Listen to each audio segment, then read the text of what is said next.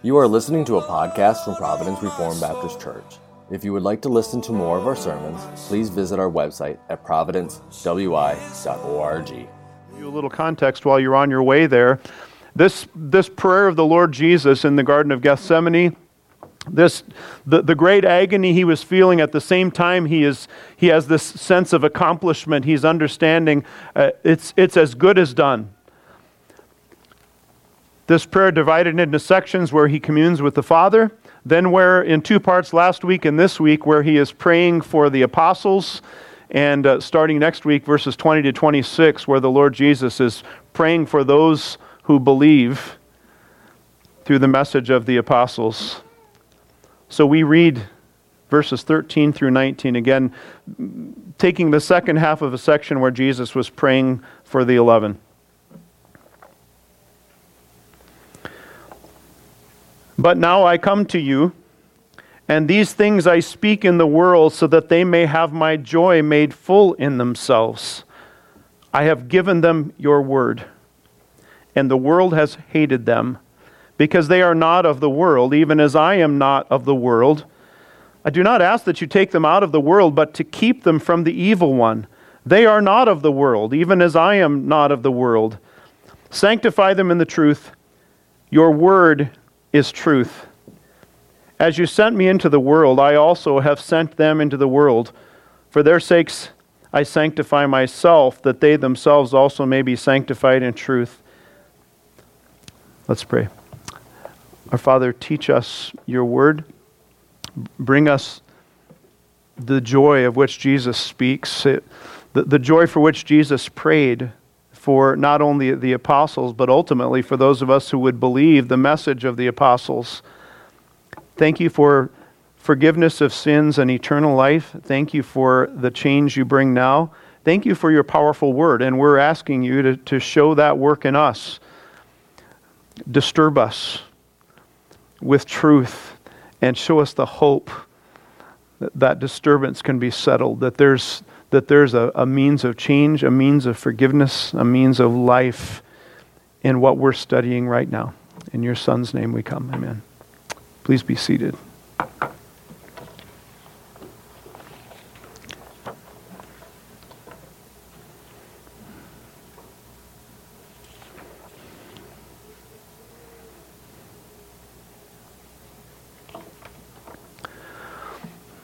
So if Jesus were praying for you now, for what would he pray? If, if the Lord Jesus is going to pray for you now, what is he going to ask the Father? If that question seems kind of out of line for you, you need to understand number one, he is praying now. If you're a believer, he stands and intercedes before the Father on your behalf, and, and the wounds of his that, that he suffered his, his death on the cross, that is the, the ultimate pleading before the Father. But, but we have an advocate. When you and I sin, believer, we have a, a defense attorney before the Father. The Lord Jesus does pray for his people, and a pattern for that, because he never changes, his character is shown in how he prayed for his people in John chapter 17. If you've ever overheard, and Mike brought this up a couple of weeks ago, and I, I, I, brought it up this past week, if you've ever overheard someone praying for you, you learn a lot about what they think of you, that their love for you, perhaps that shows in the fact that they're praying. But what do they see in you that they, they think, I need to pray for that person? It may just be that you have a physical need and they're praying for you. It may be that there are some things in your life that you don't see that they see and as somebody who can see a little further down the road than you, God's given them that special wisdom, and so they know how to pray. So, to answer that question, if Jesus were praying for you now, how would he pray? You may or may not know the answer to that. Uh, I'll give you a, a, a practical example of that. A lot of times, if I get together with someone I've, I've never met, and and we're we're talking about struggles in their life and they're saying you know you're a pastor and here's what's going on in my life uh, and and I I do my best to listen to what they have to say and to, to help help them find hope from God's word because he made us he wrote the owner's manual but I, I will so often ask them to come back to see me and I'll say, you know, I want you to work on this, this, and this. So this is not a therapy session. I'm not just going to listen to you every week when we get together. But what I'm going to do is ask you just to make a list. And I want you to evaluate your heart and, and make this uh, list of 10 things you think God wants to change about you. Now, how would they know what that is? And honestly, there are some people who haven't a clue. But I'm guessing if I were to ask you to make that list, believer, you would be able to sit down as I could and you say, you know, these are things that have been bugging me about me. They, they make my conscience uneasy, and I've just been kind of coasting, just thankful that I've been flying under the radar of judgment. I've, I've not gone down because of this area of my life. Maybe I've been saying, ah, it's not so bad because I know a lot of other people at church who do the same thing. If the Lord Jesus is, is bringing change, bringing sanctification to his people, and that really is what this is all about, he is praying the Father, set apart my people, make them, make them distinct, make them holy. What does that look like? Not only what does the prayer of Jesus look like, but what does that holiness look like on you? It's pretty important because it's, it's showing us how we ought to be standing out in this world. So here, the Lord Jesus, realizing that the hour has come, that he's accomplished everything, and you say, well, he didn't go to the cross yet, so that work isn't finished. But it was as good as done. The wheels are in motion. The down, down to the Kidron Valley, I, I pointed this out already.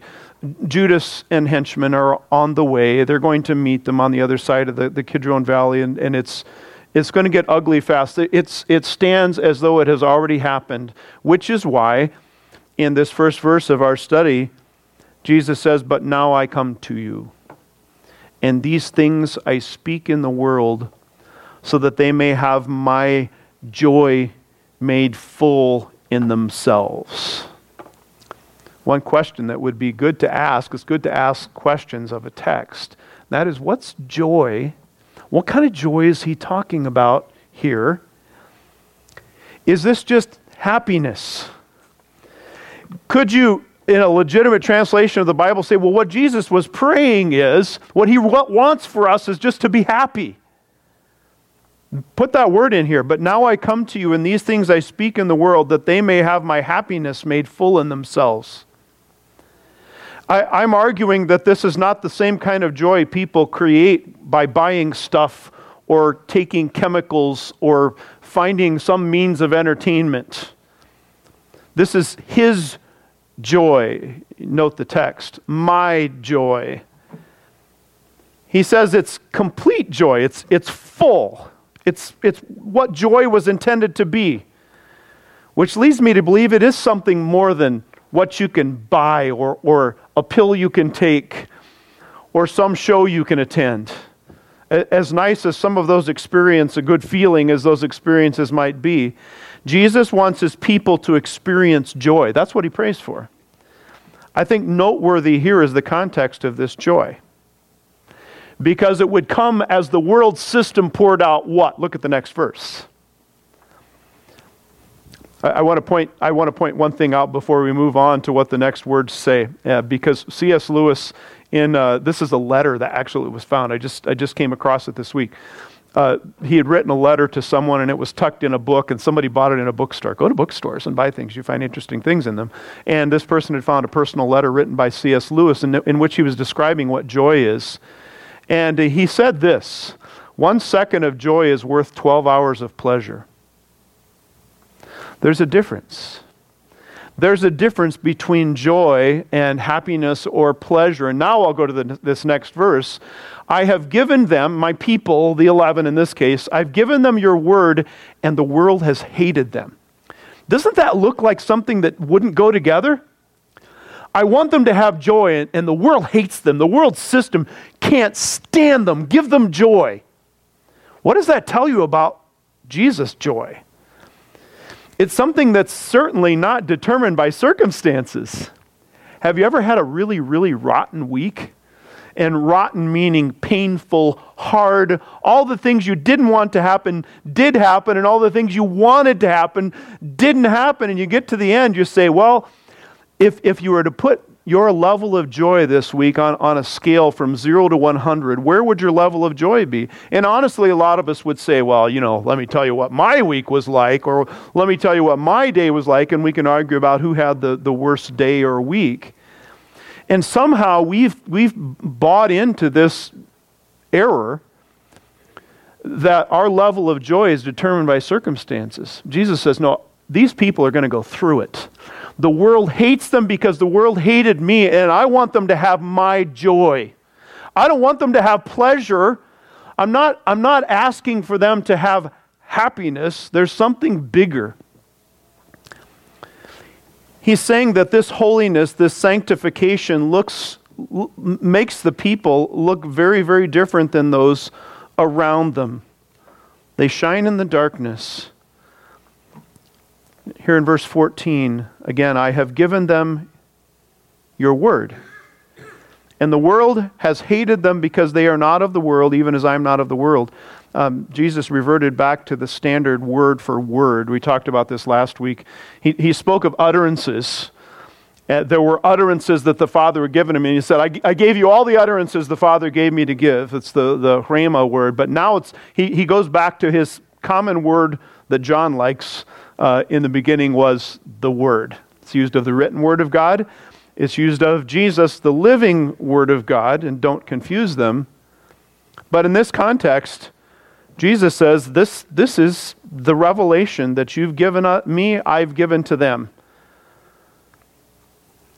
Believers have to live life in the world without allowing the world to press them into its mold. That's, that's Romans 12, 1 and 2, if you've memorized that.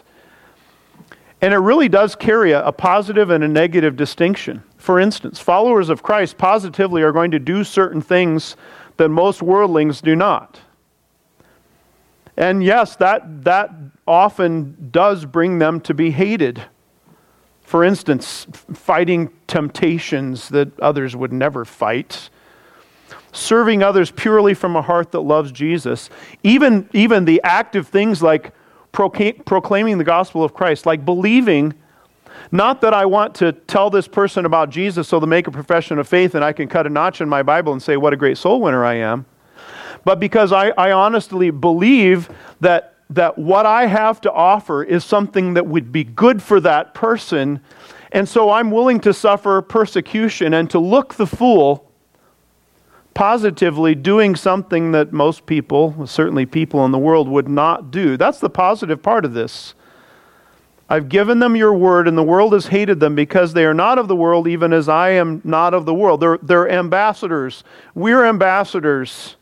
And you know what happened to these 11 men who were listening to Jesus as he, uh, as he preached his discourse before this and as he rejoined them after his prayer time. So it means that followers of Christ are going to do some things that most worldlings will not do, but negatively, it also means that disciples are going to refrain from doing things that most people in this world system do. Like living a self focused life, like having an emotions based existence. That if I feel like doing something, I do it. If I don't feel like doing something, I don't. This is not about achievement or lack of achievement. I, I think we ought to be pro achievement, but for the right reasons because we love Jesus, we do certain things and we refrain from certain things, and the world just doesn't understand that. They are not of the world, even as I am not of the world. That means this, and I, I, I guess the, someone who put it very well was a guy named John Newton who lived in the world system, who lived, this is the guy who wrote Amazing Grace, who, who worked on a slave ship and ran a slave ship and understood what it was to live uh, as a part of this world system, understood what it was like to hate the people who were followers of Christ. In his later years, he wrote this Assurance grows by repeated conflict, by our repeated experimental proof of the Lord's power and goodness to save.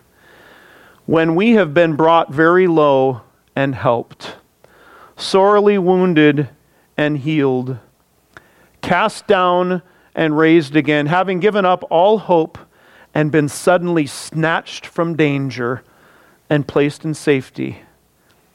And when these things have been repeated to us and in us a thousand times over, we begin to learn to trust simply to the word and power of God beyond and against appearances. And this trust, when habitual and strong, bears the name of assurance, for even assurance has degrees. These questions do you know that you have eternal life?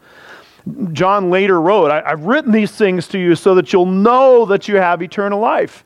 And as we grow to see him more and more as he is, even though we're living here in this world, we come increasingly to know there's a there's something sweet about being not of this world. And I have this growing assurance that, that this is not home.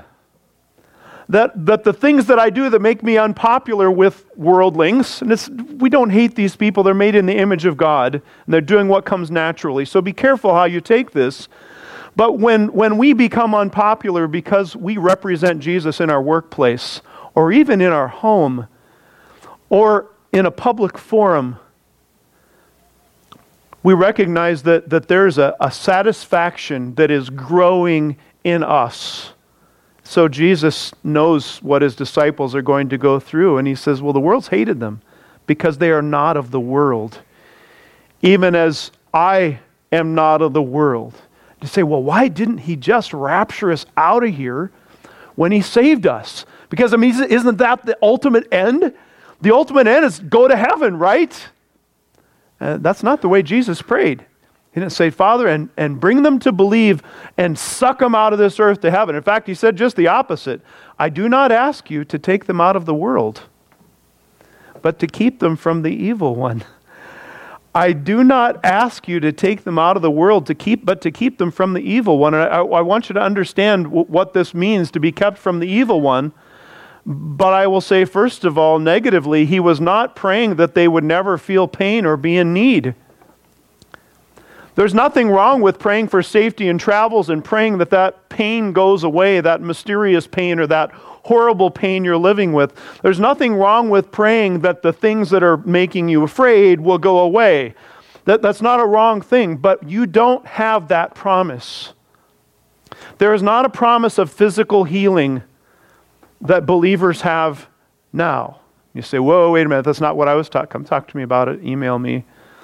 There is something better, something so much better than prosperity, material prosperity that the Lord Jesus is offering. That's why he says, I'm not asking you to take them out of the world, just protect them from the evil one. Charles Haddon Spurgeon put it in these terms. He said, rather than calming the storm, the Lord calms the child in the storm. To be protected from the evil one means that in the middle of the storm, you'll not sin. In the middle of the, the storm, you'll run to him instead of from him. In the middle of the storm, you'll not accuse him of evil, even though you may repeatedly cry out, Why? Can you hear me, Lord? He knew what they were about to go through.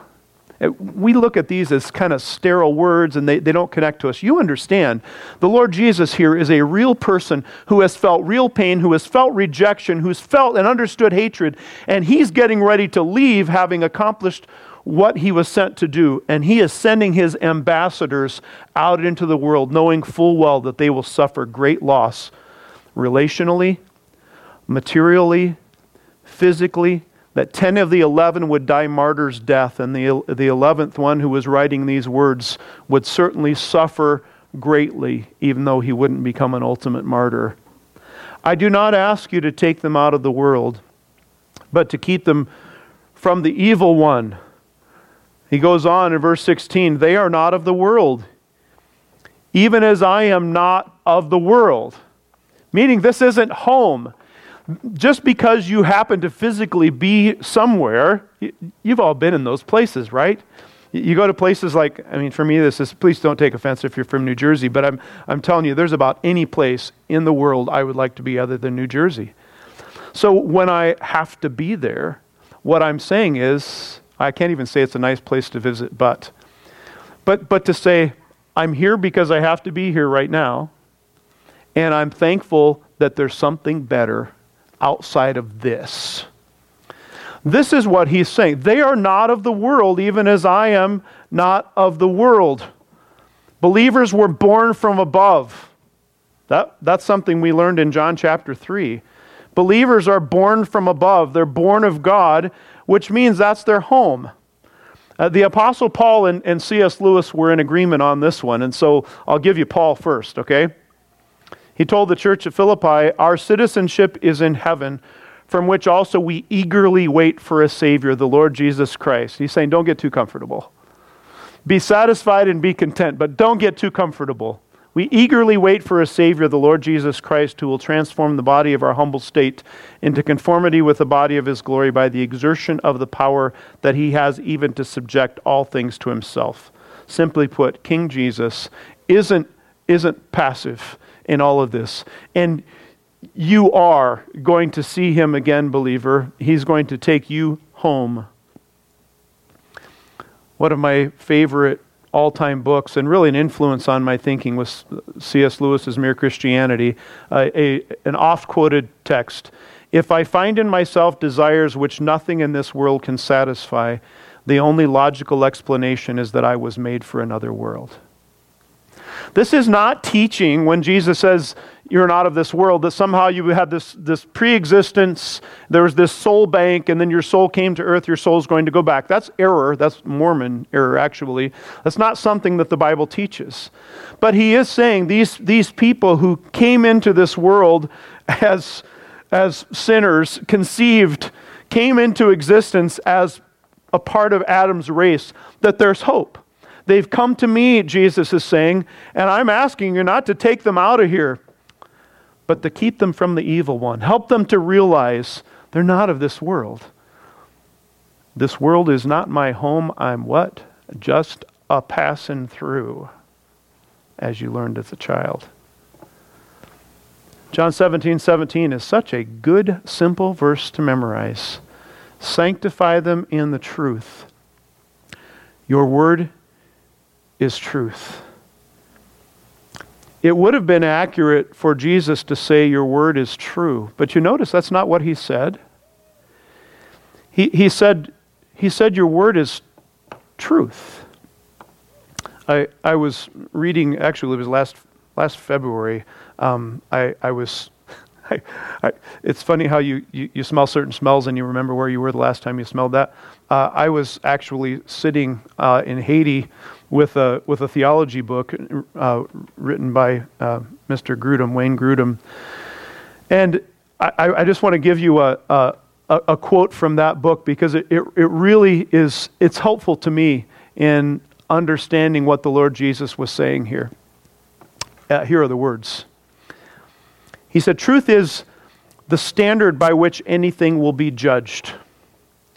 A wife will be pleased if her husband says, you are beautiful. But she will melt if he says, You are beauty. You are the standard by which all beauty is judged. It is, it is accurate to say the Bible is truthful, but that's not what the Lord Jesus said. He said, Your word is truth. Your word is truth, meaning it is the standard by which all truth is judged. That's the point that the Lord Jesus was trying to make. His people will be different as they become saturated with truth. Now, you would expect to come here to a Baptist church and hear the pastor saying, You really better read your Bible every day. But why? It's just a good habit?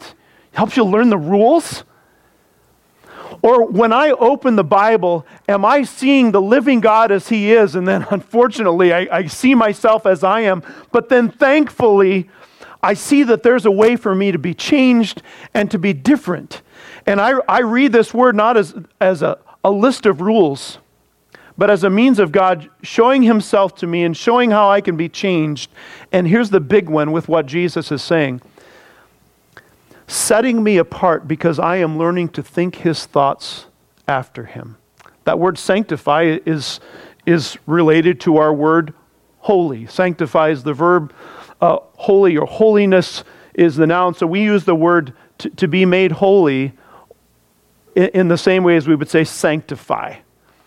Sanctify them in the truth. Your word is truth. That, that tells me that the only way you're ever going to be different in this world, believer, is to spend time with God and His Word.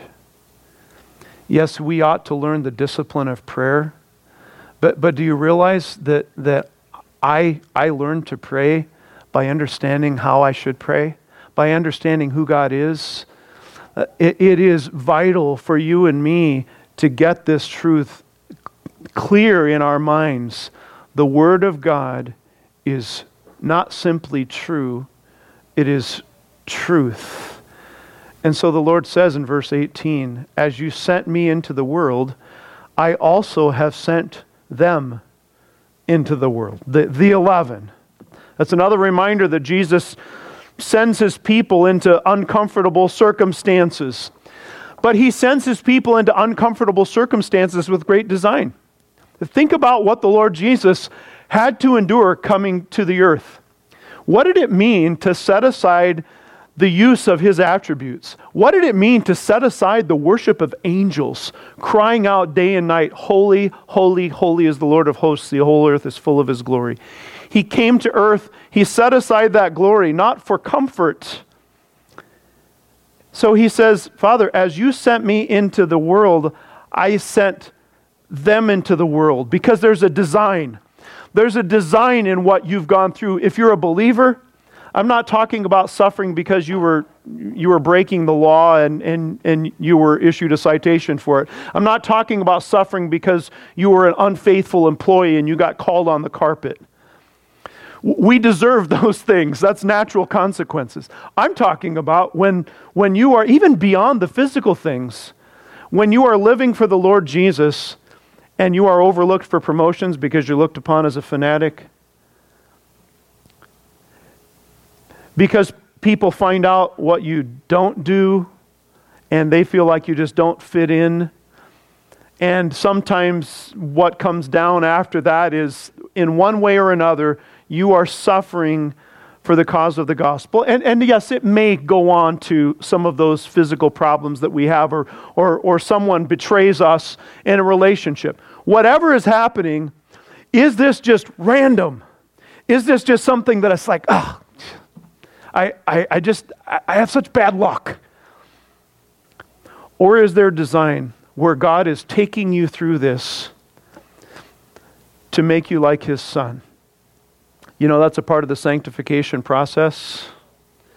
And so King Jesus said, For their sakes, I sanctify myself. I set myself apart, that they themselves also may be sanctified in truth. I, w- I want to touch on this just a little bit. I'm off script f- for a moment, but this is an illustration I often use with children. I, I think we often think of sanctified as clean or holy as clean. And it may include that, but that's not just the picture. He's calling his people to be distinct, to be a, a bright light in, in, a world of dimness. And, and the illustration I use with children is my wife's false graph. Uh, she has a special pattern. She could tell you what the name is, but we got this for our wedding, and we've broken a bunch of them through the years. But but we Goodwill. Sometimes you can find those wonderful things. by my wife's pattern, and so we have this we have this hutch that's full of this stuff. If you come to my house and you eat off that false graph, you may feel special because we just we don't eat off that stuff every day. So we got the cool glasses and they're different sizes and we've got the gravy boat or whatever you call that thing. And it's all got the same gray design and the little flowers on it. Now the point is this, that's sanctified dinnerware. It's not holy because it's clean. In fact, it, I mean, toddlers eat off of this stuff sometimes, and, and it really looks bad after the meal. But the point is, it is given to a special purpose. How in the world can we, as a, as a body of believers, be sanctified? It's not a matter of saying, well, we don't go here and we don't go there and we don't consume this and we don't consume that. We certainly don't vote that way. And, and we think it as it's a matter of rules that we keep brings us personal holiness. Personal holiness is going to come out in the way you live and in the way you think, but it's going to come because we're so saturated with the Word of God that when we walk in the world, we're distinct and we're getting our feet dirty while we're walking in the world, and we're being exposed to unpleasant things and difficult things, hardness in this world, the Lord Jesus sanctified himself. That wasn't a matter of keeping rules. He was set apart, and he says, I'm doing this so they would be set apart in what? Truth. And the Word of God is truth. I love to hear the students at Haiti Bible Institute say, as some of you have watched the video with, with one, of my, one of my translators, CJ, said, Haiti do not need money, Haiti need truth. And, and that, is, that is it.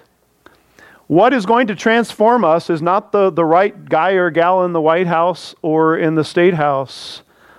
What is going to transform us is if we are saturated by the Word of God. Doesn't, it doesn't run against good citizenship. But it does mean that no matter what is happening around us, external circumstances, nationally or locally, the people of God have been set apart because Jesus set himself apart. He had a design in that. So while we're trying to apply this, you realize that what the Lord Jesus was doing here is kind of like the head of a household making decisions that are going to benefit the whole family, even though they might bring some short term difficulty. It's like a general leading troops into battle rather than sending them into battle. So Jesus continued praying for the 11 in this text that we've just studied, and he asked the Father for some specific things. And one was that he wanted them sanctified that he wanted them to, to, to be set apart, to be holy. And I'm arguing that just in this little text we're looking at to today, in the middle of this prayer, really does show us what his intent was. What is it he wants to change about you, believer? What are the things that when you are holy, when you are set apart, not when you're sinlessly perfect, but when you've been set apart for a special purpose, what does that look like? Kids, this is for you as well. If you are, in fact, a follower of Christ, it's going to show up. Jesus prayed for you, He is praying for you. Some of you probably guessed this was coming. You live joyfully in spite of circumstances. That's holiness. That's holy living. That's, that's being able to not only say, I think God is responsible for sending this trial in my life for a purpose. Okay, that's a step. That's a, that's a step of growth. It's another thing to say, I think his purposes are always very, very good.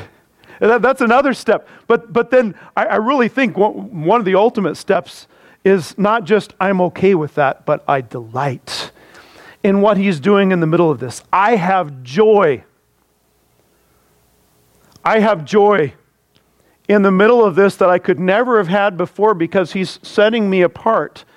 I don't have to live governed by my circumstances. I don't have to, and this is a pastor thing, and so some of you maybe, maybe won't grab this, but my level of joy for a lot of years rose and fell with attendance on uh, Sunday services and Wednesday night services. Because, I mean, when you're a pastor, you work really hard and you want people to come and enjoy the meal and, and nobody shows up. But I realize that you guys are here, so I'm not bawling you out, okay? But, but I realize uh, joy cannot be determined by circumstances. Joy is determined by who we are in Christ and to see what He is doing. To see when people don't live up to expectations, that there's design in that. So the prayer for joy that we've just read came in the same breath as words about the world hating believers. Joy must never, Holy One, Saint, be dictated by circumstances. Here's something else that shows us the way sanctification shows up in our lives. You identify first with Jesus. Let me explain what that means. It doesn't mean that you give up personality or individuality. In fact, every believer with all of our different giftings, with all of our different personalities, there's a sweetness to that. You see the uh, of these these gospel writers and New Testament authors, you see their personalities come through in their writing. It, it isn't giving up individuality. But identifying with Jesus means that he can be seen in all of these individual believers living a holy life. When Jesus was had ascended back to heaven and the Spirit came and the believers are representing the Lord Jesus, one of the ways they were identified as having been with Jesus is their boldness. They stood in, in, in the middle of difficult circumstances when people hated them and just stood firm and spoke the truth. And uh, Luke tells us at one point that the people recognized them as having been with Jesus. Like, we've seen this before. We've seen this before. That's what I mean by identifying with Jesus. That's, that's holiness. My interest is not first and foremost in what my employer or my clients think of me, not what my friends think of me. For that matter, not even what other people in church think of me. My identity is first with Jesus. Here's the third one you live above the schemes of the evil one. I'll remind you again that Jesus did not pray down material prosperity or even physical safety on his people. That's not what he prayed. In fact, he did the opposite. He didn't pray down trouble, but he did say, I'm not asking you to take them out of this world. He asked that his people would be kept from sinning in the middle of these trials. It is possible. You can live a joyful, productive life when you can't sleep, when the pain doesn't go away, when the people who are badgering you and giving you a hard time don't quit. When it just seems that you don't have enough money, you can't even buy your kids shoes, and there's no hope in sight of, of all of that changing quickly. To be above the schemes of the evil one, to be living out what Jesus prayed for you, is not that hard things would not come. It's that you can live this way in joy, and you can live this way identifying with Jesus, and you can live this way without sinning. It's possible because Jesus prayed for you, and He is praying for you, believer. You probably guessed this last one's coming too, and that is being saturated with truth. Saturated with the Word of God. I, am not saying this to make you feel guilty, all right? But I, I'm, I'm one of your pastors.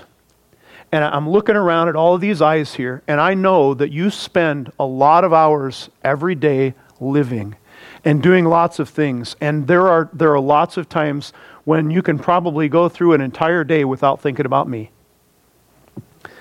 But I want you to remember this you will become a weak believer and you will be prone to those sins that have plagued you for a long time, the internal ones and the external ones, if you are not regularly listening to what God has to say.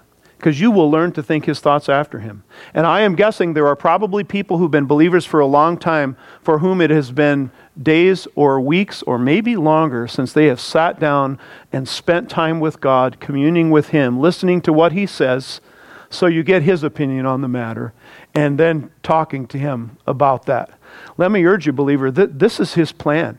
If there was one thing he wants in his people, it's sanctification. And what brings that sanctification is truth. Not just true things. I'm going to read something true. You can get that out of the newspaper. A lot of it's true anyway. But this is, this is the standard by which all truth is judged. His word is truth. And that means if I want to hear from him, if I want to have a, a distinctively biblical and Christian worldview, if I want to see this world as Jesus sees it, I've got to hear what he has to say about it and, and soak in it. And there is transformation when you are saturated with the Word of God. Let's pray. Thank you, Father, for the freedom to make to make our gatherings all Bible all the time, to make our children's ministries, our, our Sunday school classes, uh, our Bible studies outside this building in homes and restaurants, Uh, all of these things are, are so biblically saturated because we're free, because you've put us in a position to, to set those priorities. Help us to, to, to, to make sure that, that we are living holy lives. You've called us saints, and we've, we've borne a pretty sorry resemblance of that this week in so many circumstances. So bring us to have a joy in thinking your thoughts after you and in analyzing everything through the filter you've given us. as we think about the rich salvation you've given us, we want to pray for those who, who are either in here or, or within hearing of this message or, or reading it online later, that there would be a, uh, an awakening to see themselves as guilty, to see Jesus as innocent, to see Him, God the Creator, coming to earth to bear their sins and rising again to give us hope for change and eternal life. Make the message clear, we pray. In Jesus' name, amen.